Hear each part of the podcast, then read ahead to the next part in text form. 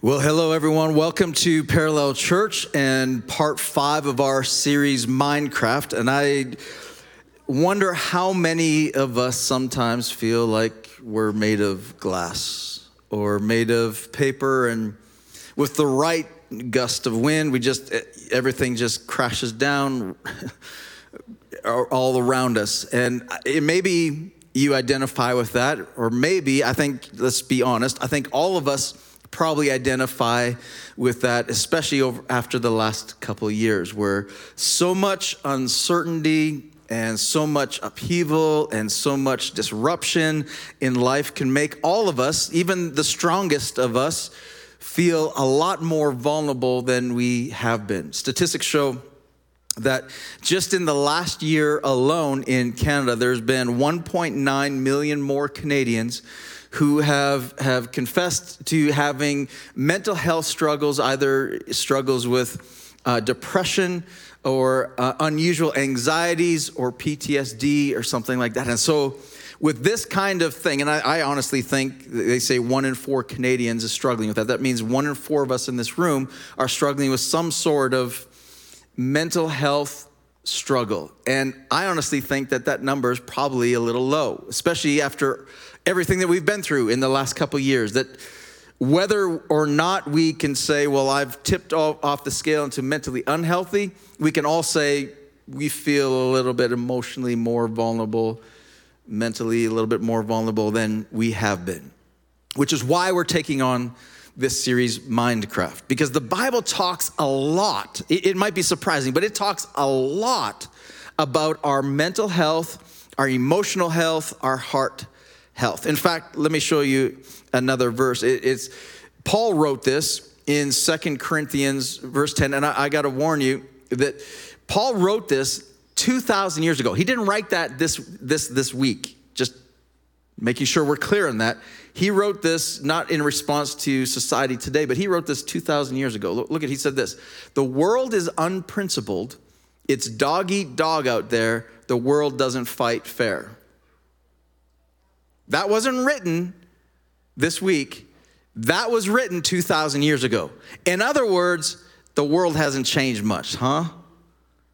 Like, it's still a crazy world that we live in. In fact, historians would say that, that Paul most likely wrote these verses, of this verse, he wrote this verse from prison cell where he was he was living in uh, spent most of the last years of his life in prison being beaten or flogged or, or all these you know it, it, shipwrecked. I mean he snake bitten. I mean he he's didn't have the most comfortable life. And yet he writes this to the church in corinth and he says yeah the, the world's unprincipled. And they're like you think? In a time where if you were to become a christian it probably was most likely a death sentence within you know two to three to five years that you would be arrested and, and, and killed or imprisoned or some sort of disruption would be going on. And, and he's writing you know the world is unprincipled. Yeah it's dog eat dog out there. The world doesn't fight fair. No wonder we struggle with mental health. Because the world doesn't fight fair Culture isn't fair. He goes on, he says this, but we, talking about the church, talking about us Christians, don't live or fight our battles that way. Never have and never will. And then he says, the tools of our trade aren't for marketing or manipulation, but they are for demolishing that entirely massive, corrupt culture. Wait, we as the church, we don't fight our battles the same way as the culture as culture does. And then he says we have tools, tools of the trade of our trade. We have tools. Listen, I don't know if you're aware of this, but we're going to use this analogy throughout this whole message. But you have, and I said this last week, we as Christians have an unfair advantage. And the unfair advantage is that we have a toolbox full of tools to, to solve every problem that we will ever face. That's what's amazing. We have to, when you became born again, anybody, you prayed the prayer to become born again, anybody have your problems all of a sudden magically disappear? You've never had a problem since? Any, anybody want to? No, no, that's not what happens upon salvation. Like your problems don't suddenly disappear and everything's all better and it's a, it's a magic pill you t- took and everything just, life just became easy. That's not what Christianity is all about. But what you did get when you became born again, this is the unfair advantage, is you got a toolbox, according to Paul, a toolbox full of tools that is meant for demolishing the entire massively corrupt culture. I think it's time for us to take our job back. As a church. Now, before we passionately say, yes, we're supposed to stand up to the world. Wait, wait, wait, wait. Paul goes on. What is this demolishing all about? What, do you, what is it all about? Look at, he says this. We use our powerful, these aren't wimpy tools, our powerful God tools for smashing warped philosophies. Any, anybody notice any warped philosophies anywhere? Tearing down barriers erected against the truth of God. Anybody see any barriers against the truth of God? Yeah fitting every loose thought and emotion and impulse into the structure of the life shaped by Jesus. Now, watch. I want you to see something here.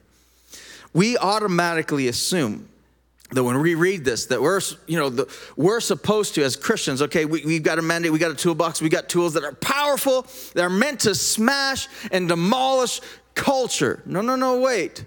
He goes, he says, fit, fitting every loose thought and emotion and impulse into. Now, wait, every loose thought, that's not the world's thought, that's my thought. Every emotion, that's not the culture's emotion, that's my emotion.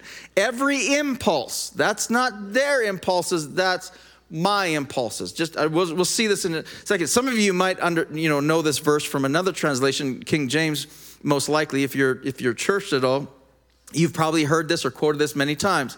This is what it says, verse 5 in the King James. It says, casting down imaginations and every high thing that exalts itself against the knowledge of God, and bring into captivity every thought to the obedience of Christ. Okay, so let me break this verse down for you casting down imaginations. What Paul says is that it's a dog eat dog world out there. Culture is is is corrupt. That there's it's always it's been that way. It's it's naturally that way. But here's what he says: because culture is like that, and because we live in culture, and that we're not isolated from culture, the tendency is that culture rubs off on us, and the tendency is is that the negativity and and the the loose thinking and the emotions all that that are natural all around around us become and permeate us. And that what happens is is we end up having negative thoughts. Anybody we've been going through this series. Anybody notice some negative thinking? You know some thoughts of fear some thoughts of i can'ts the thoughts of of i won't the thoughts of of of uh, you know negativity that just kind of permeates our thoughts. What paul says here is that you can't always stop the thoughts, the negative thoughts, the bad thoughts, you can't stop them from entering your mind. You can influence based on what you input, you can influence what gets, you know, comes into your mind. For instance, if you constantly feast on negativity, guess what? You're most likely to think negative. If you feast on fear, guess what? You're going to battle with thoughts of fear. So you can influence what goes on, but you can't control the thoughts that enter your mind is no matter how hard you try, there are all of us, we're human beings, are going to battle some negative thoughts that come, fear thoughts that come, you know, a lack of faith thoughts that come. We're going to have those thoughts permeate our mind. And Paul's not saying stop those thoughts from happening. He says, he says when those imaginations, those thoughts come, he says, cast them down. So let me use the, the analogy of what, he's saying. He says, Cast down these imagination and every high thing that exalts itself against the knowledge, that's we've been talking about this, the knowledge of God, know, the knowing of God. Anything that pushes down or stops the knowing of God, he says, cast that down and then bring into captivity every thought so that when that negative thought comes, you take it captive. So here's what he's saying Paul's saying is that when you have an imagination that exalts itself so your your negative thinking your your fear thinking and you begin to meditate on your problems and your fear and your can'ts and your won'ts all the rest of it and it begins the more you focus on it the more you give power to it and it begins to exalt itself above your faith in God. This happens to all of us and so Paul says, you can't stop that negativity to come in there, but what you can do is you can push it down. And you can you can bring it down to a lower level. Exalt it's, it's trying to exalt itself above your knowing of God and your faith of God. You need to push that down and exalt at the same time, exalt God above, which is what we've been talking about in this entire series. In fact, we talked about in this series how we pray is often doing the opposite of what we intended to do.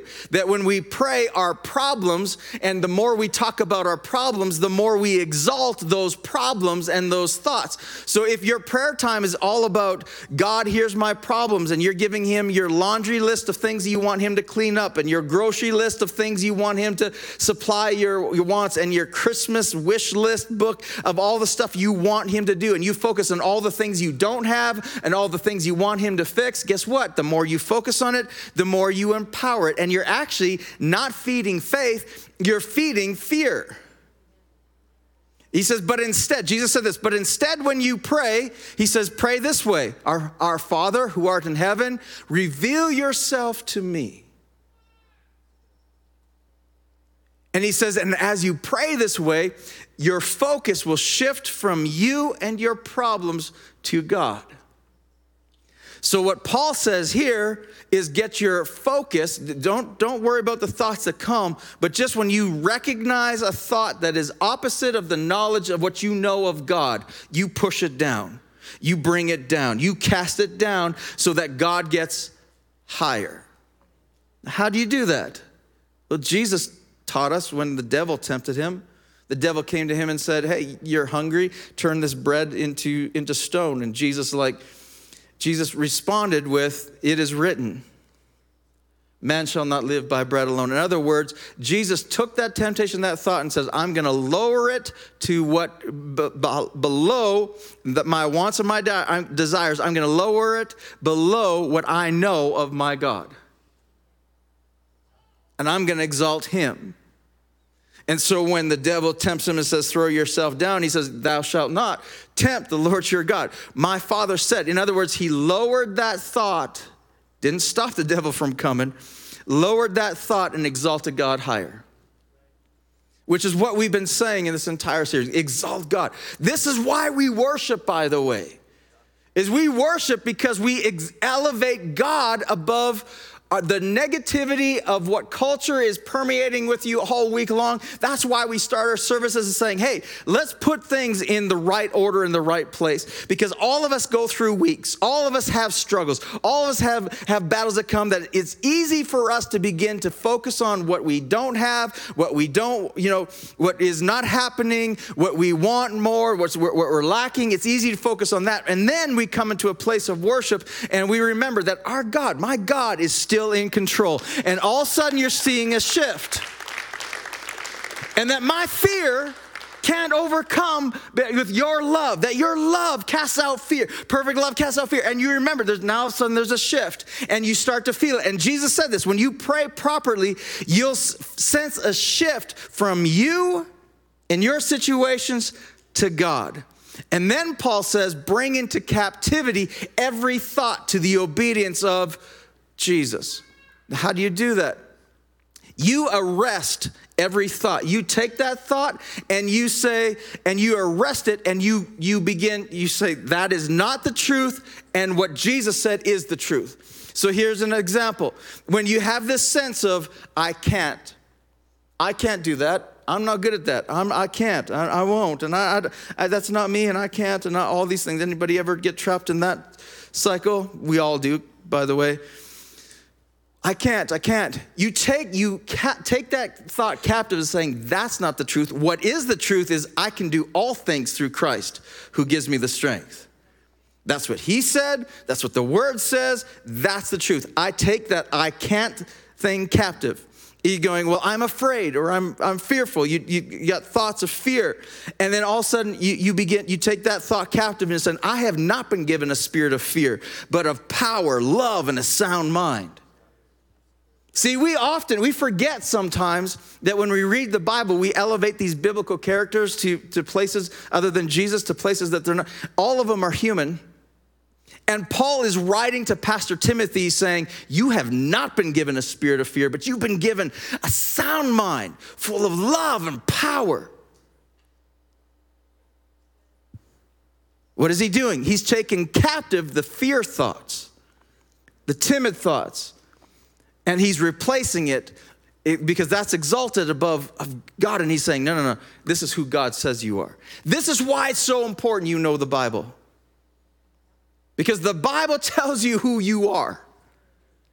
And the Bible, most of all, tells you who your God is. And if you can understand who your God is, then all of a sudden you can do what Paul's saying and you can cast down these thoughts and these imaginations. And this is the tools in the toolbox that he's talking about is we have the unfair advantage of an amazing, all powerful, all knowing, all caring, all loving God. That we can, we can have the opportunity that, that we can't stop the negativity, the thoughts, the anxieties, the fears, but we can cast them down and saying, My God is bigger. We can cast, we can, we can take them captive and saying, That's not the truth, this is the truth. And Paul goes on, he says this in verse 6 in Second Corinthians. He says, Our tools are ready at hand for clearing the ground of every obstruction and building lives of obedience into maturity. Watch, I love this. Our tools are at hand. Let me be very blunt, church. When you became born again and you said Jesus is Lord, you were given the toolbox full of powerful tools at your disposal. But the choice is yours as to whether you open the toolbox. You have to choose, they're at hand, but you have to choose to use them.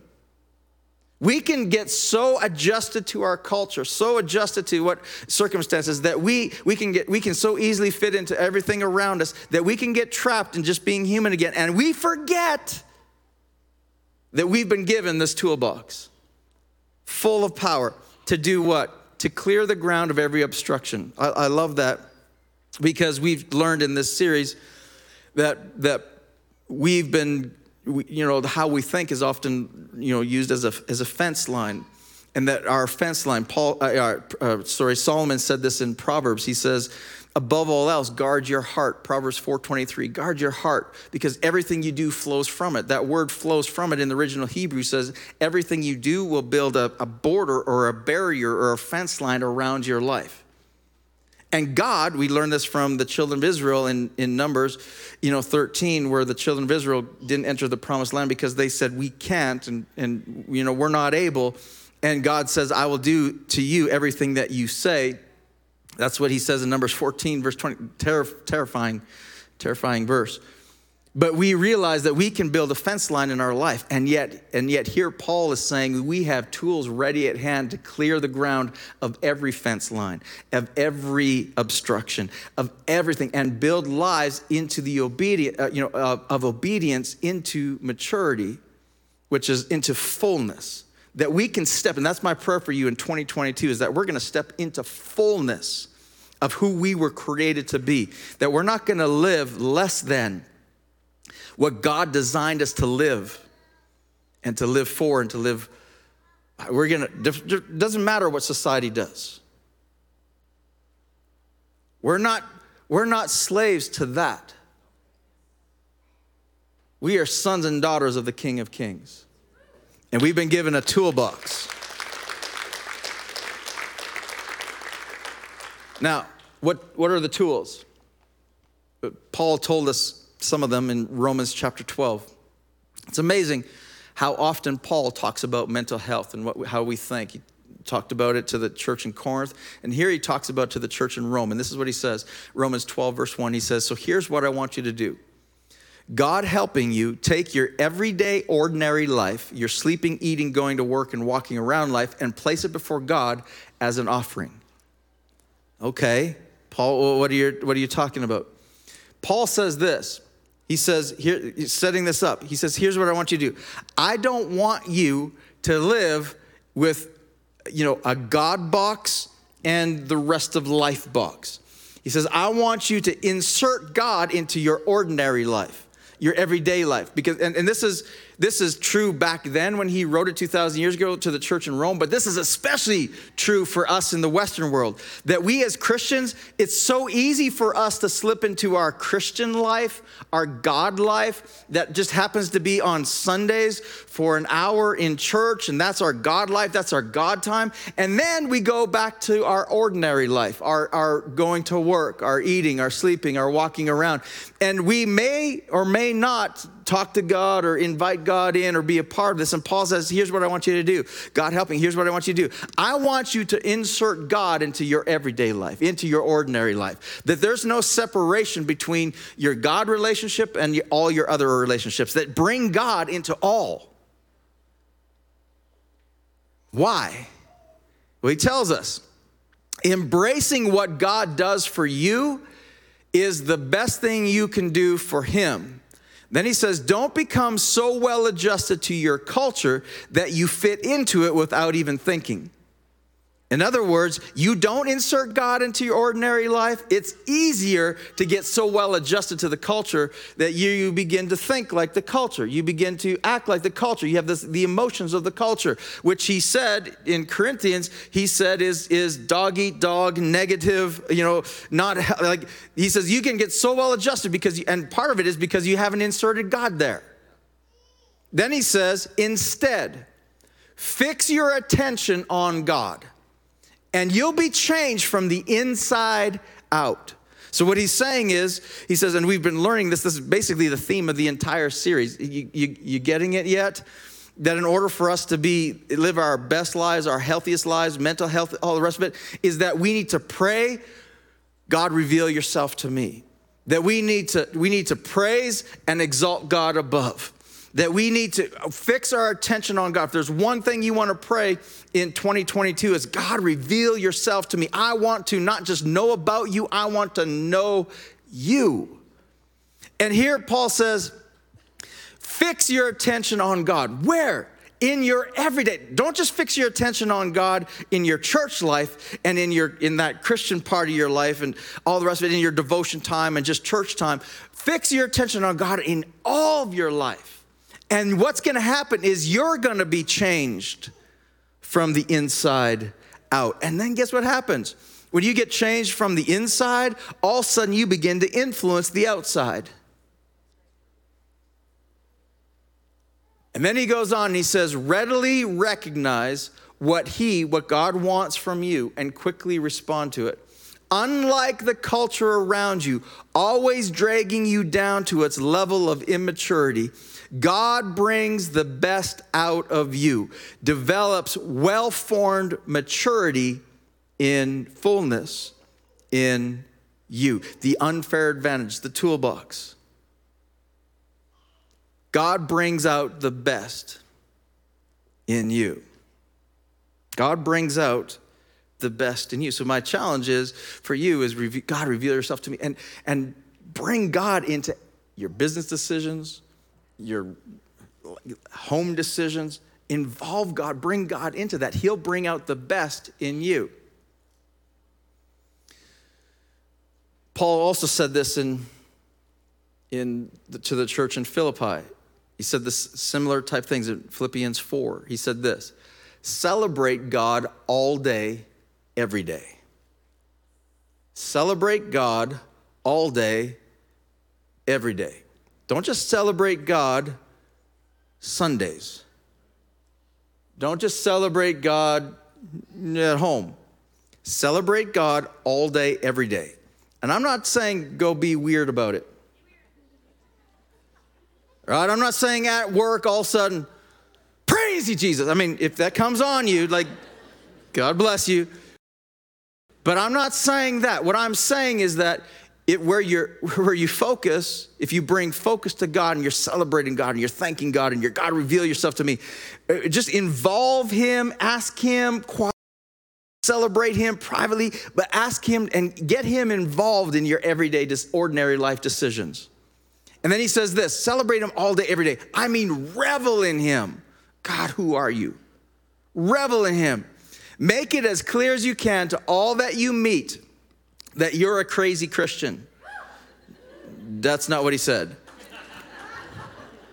He says, make it as clear as you can to all you meet. Once you revel in God, once you celebrate God, once you see who, who God really is and reveal all this, make it clear to everyone you meet that you're on God's side. No, no, that you're on their side, working with them and not against them. Which, look at this, this is the same Paul wrote this. When he's saying stand up and demolish culture, he's talking about stand up and demolish, demolish culture that's in you. And then once you get that demolished in you, then stand up and walk with everyone you meet. That kind of sounds like parallel church to me, doesn't it? Walk with them. So he's not saying stand up and against them because they're the world. That's been taught to us for too long. They're the world. Stand up against them. No, no, no. He says, once you understand, stand up against that thinking, that, that mentality, that, that permeated culture stuff inside of you. Focus on you. Demolish that thinking in you. And then get close enough to God that when you get close enough to God, you're going to walk with people.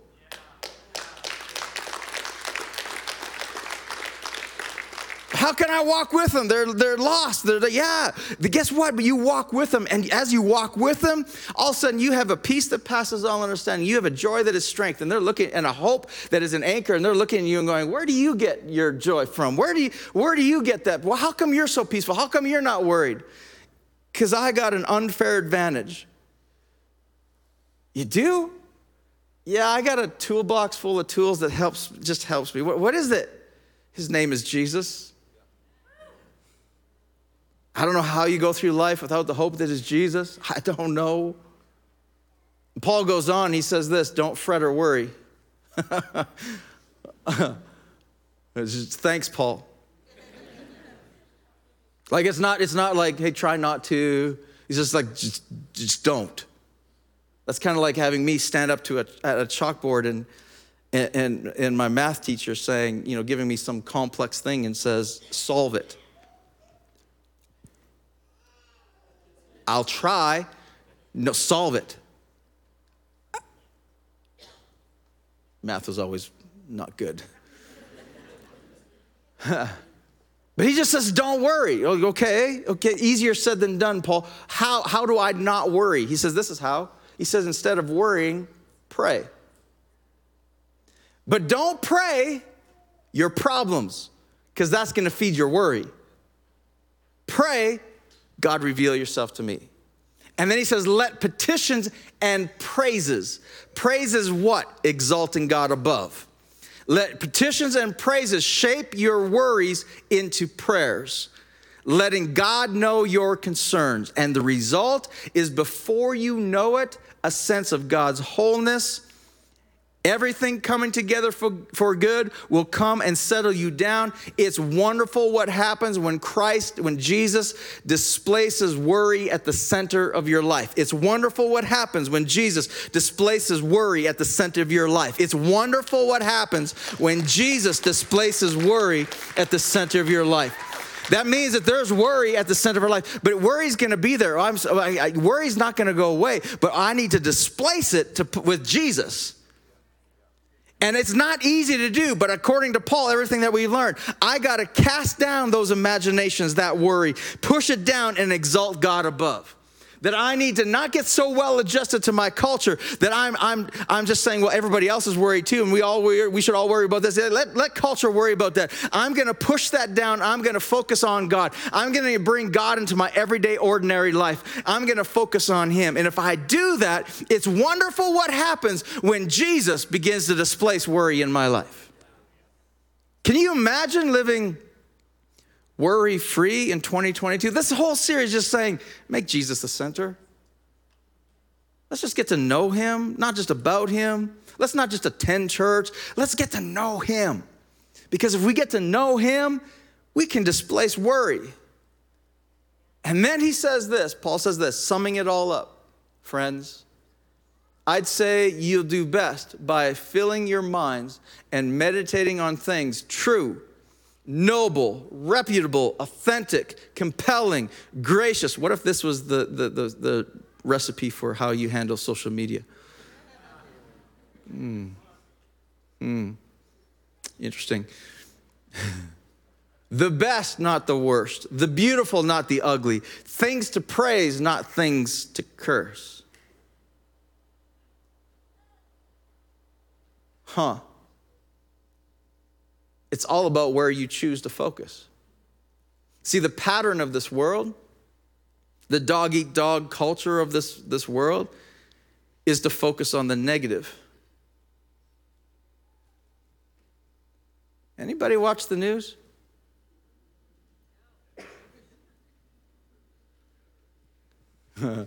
God bless you. Anybody on social media? Would you say the pattern of this world is to focus on the negative? That's not us. We instead choose to meditate on and focus on meditate. That's where we that's where you choose to focus. Meditate on things that are true noble, reputable, authentic, compelling, the best, not the worst, the beautiful, not the ugly, things to praise in other people, not things to curse. Whew. We're not supposed to conform to the negative, but instead cast down those thoughts and rejoice with the positive and meditate and choose to park on that. And how do we do that? We choose to focus on Jesus. Here's today's takeaway. I don't know if you've ever heard me say this before, but what you focus on, you give power to. So here's my challenge. What if this week we replaced our negative inputs with positive ones? What if, just, just here's the challenge. What if this week, if you're a news watcher, turn it off? Just for this week, just turn it off but there's so much going on. Just turn it off for, for one week. And if you're on social media and you got negative influence on social media, what if for one week we just turned it off? What if? And instead, what if we replace that time, that thing, with, with focusing on, on God in some way, right? whether it's reading your Bible, whether it's praise and worship music, find something to replace it with just for one week and see what happens. Because what you focus on, you give power to. And if you're battling with anxieties, and you're battling with worries, and you're battling with fears, just choose to meditate on what is true. And what is true is I've been I've not been given a spirit of fear. What is true is I can do all things through Christ. And focus on that. What if?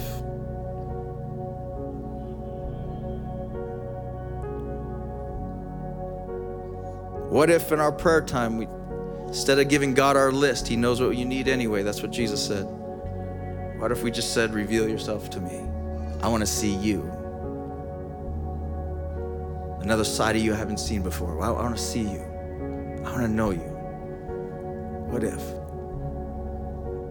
Let's pray. God, I thank you that you didn't just create us and put us on the planet without instructions of how to thrive here. You gave us tools in a toolbox that are powerful, that we can access at any time to overcome all that the world throws at us. And God, I pray, Holy Spirit, I thank you that you're our helper, that you're you're with us. And I pray, Holy Spirit, this week that you Help us with those tools. Point us to that direction. Give us a sense of your help, that hope that this week we sense peace, joy, hope. In Jesus' name, Paul says in Romans 10 9 that if you confess with your mouth that Jesus is Lord and believe in your heart that he rose again from the dead, you will be saved. So I want to run through a prayer with you guys right now that does exactly that. It's not joining a religion, it's not joining a church. Uh, it's simply just a relationship with God. So, uh, if you guys would like, you can close your eyes, bow your heads, and repeat after me. Dear Jesus, I confess that you are God, and I believe that you rose again from the dead. And I ask you now to become my Lord, to become my Savior, to become my friend. I thank you that my past is past and that I can begin anew with you today. My heart is yours. In Jesus' name, amen. Amen. So, guys, if you said that prayer for the first time, there's a link that's just been posted in the chat there. You can click on that link, fill out that form. We'd love to send you a Bible, love to congratulate you on this amazing, amazing decision. And love to just be a part of your journey, just kind of the start of it, if that, uh, and yeah, go from there.